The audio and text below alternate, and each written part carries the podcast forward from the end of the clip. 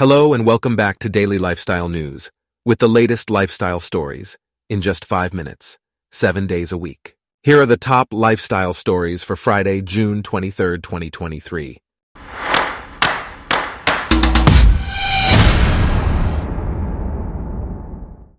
Today's episode is brought to you by Blogcast, your personalized audio feed, available on iPhone and Android.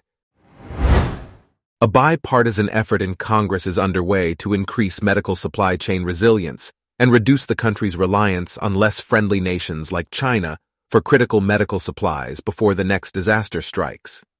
The bill would give President Joe Biden new targeted authority to enter into trade agreements and reduce tariffs and non-tariff barriers like quotas for medical goods with America's trusted trade partners. It would also give him the ability to adjust existing duties to get trade deals done and calls for robust congressional oversight and consultation. In other news, a new study suggests that the rate of pregnant women dying of delivery-related causes in the hospital has declined significantly by more than 50% across the United States in recent years. This decline, seen among more than 11 million hospital patients, came over a 14-year period from 2008 through 2021.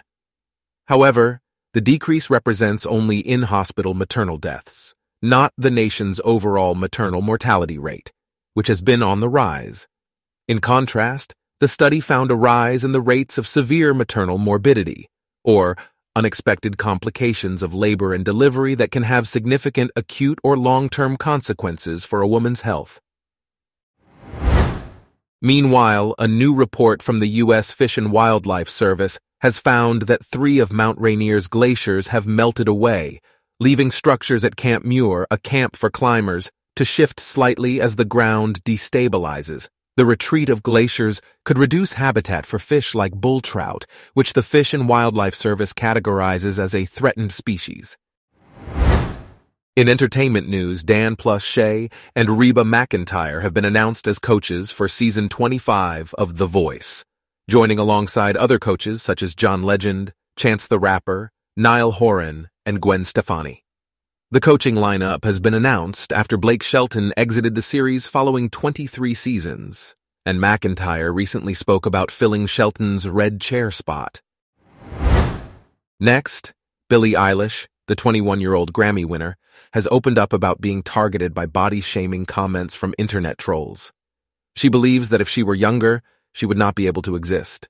She has learned to ignore the rude remarks and instead engage in activities that chill her out like taking baths and hanging out with dogs.